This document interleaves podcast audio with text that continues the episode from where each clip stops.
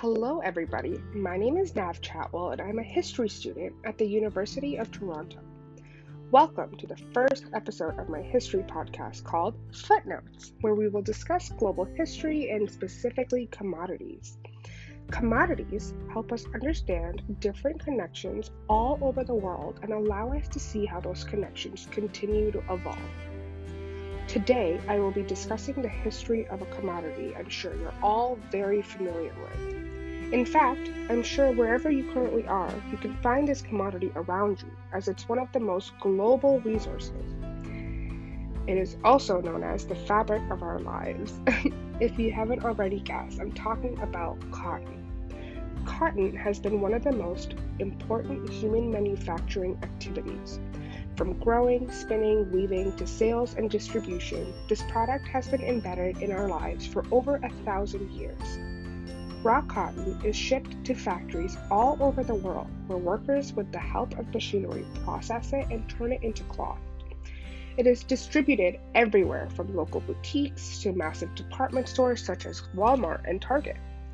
Cotton is an organic fiber made almost entirely of cellulose.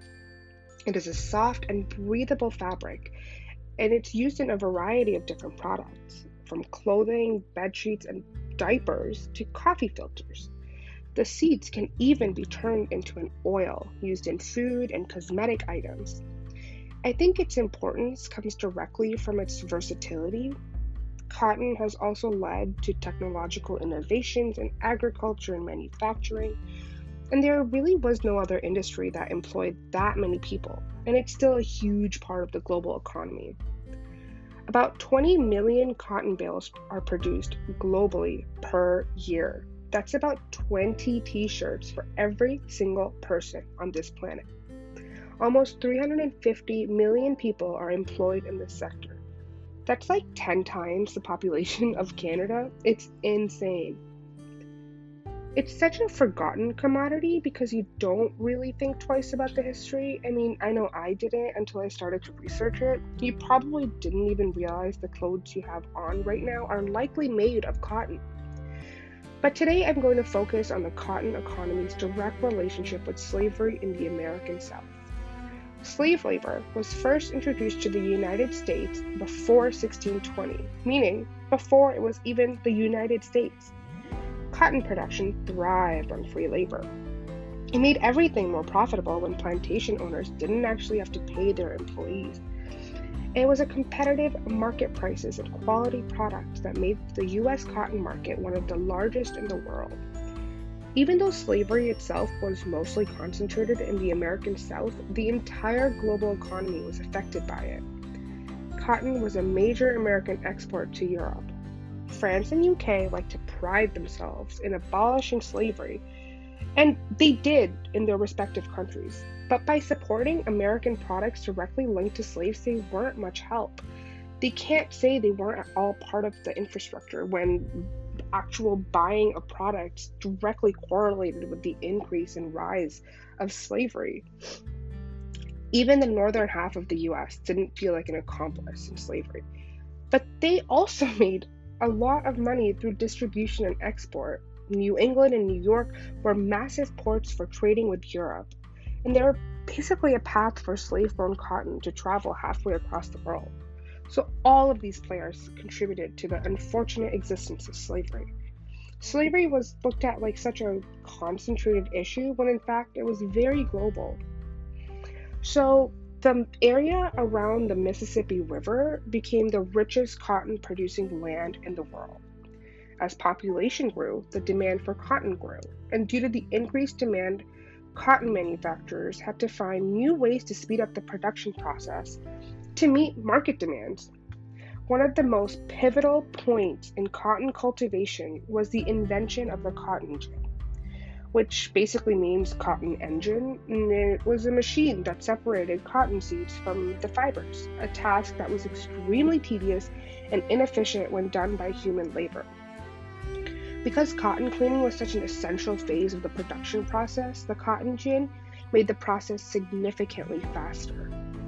This gave the manufacturers who had cotton gins on their farms a competitive advantage, and over time it became the premium way to cultivate cotton.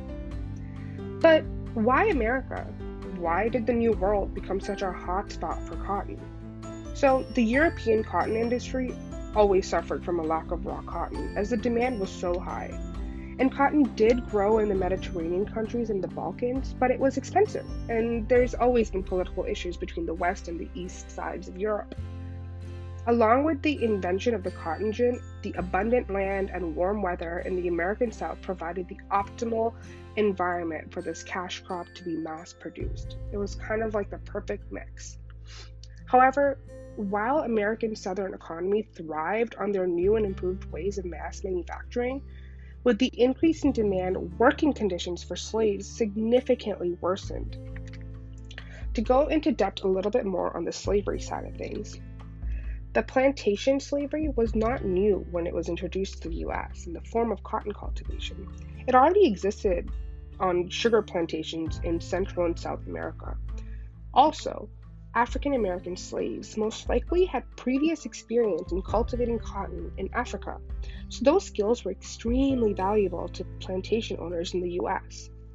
By the mid 16th century, African slaves were employed in cultivating raw cotton, cleaning, spinning, and even weaving it into cloth.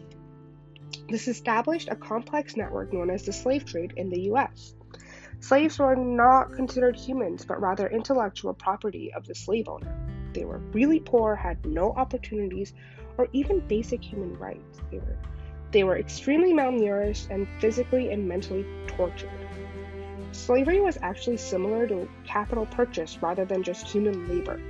Slaves themselves were considered a commodity. It, they had liquidation value and an investment potential. They could easily be bought and sold, and this in itself was a business. There were merchants and slave runners that traveled throughout the southern part of the country buying and selling people. It's just so bizarre. Racism is obviously deeply rooted in the existence of slavery. Blacks were not considered equals, which is exactly where the problem arises. So, going further into depth of the growth of slavery. In terms of numbers, the 1790s, the American South was home to less than 700,000 slaves, and they were mostly concentrated in Maryland and Virginia. But within a generation, by the 1850s, the American slave population was up to 4 million.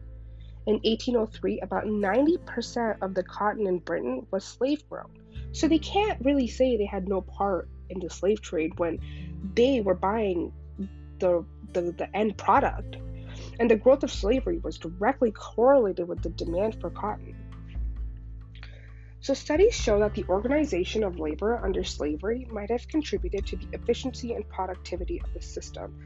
It followed the same model as cocoa, coffee, sugar, and tobacco. However, an interesting twist is that there actually isn't a lot of evidence that shows that plantation owners knew that free labor would be more profitable it was more like a societal norm because people of color were seen as less human and more primitive than the average European settlers. I think it can go back to just the lack of education and misinformation that was available at that time. And to make matters worse, as demand increased, the working conditions became harsher. To continue to grow cotton at the increasing demand rate, slaves had to work longer hours to turn forests into farms that would grow more cotton these farms became extremely industrialized to meet demand. It gave rise to quote unquote new slavery, which was comprised of horrible conditions and exploitation of human labor, even worse than it was before. For example, even in the colder seasons, slaves had to repair things around the plantation and manure the soil and dig for weeds and all of those things. Manufacturing of cotton was not seasonal and it required year round labor. By the 19th century, majority of the crop was exported to other parts in the world. Basically, the US had a limitless supply of land, profuse amount of free labor, and a well-developed infrastructure. So, we all know that the Civil War was basically what led to the end of slavery. More specifically, slavery did not officially end until 1865 when the 13th Amendment was ratified by President Abraham Lincoln. The 13th Amendment of the Constitution abolished slavery and involuntary servitude for once and for all, which led to an extremely impoverished American South and broken Southern economy. I mean, you'd think that removing such a terrible violation of human rights would somehow help the country grow, but in and it did eventually, but in the beginning, it really just crashed the system. Due to the sudden lack of available labor, manufacturers soon realized how important labor was to ensure continuous cotton manufacturing.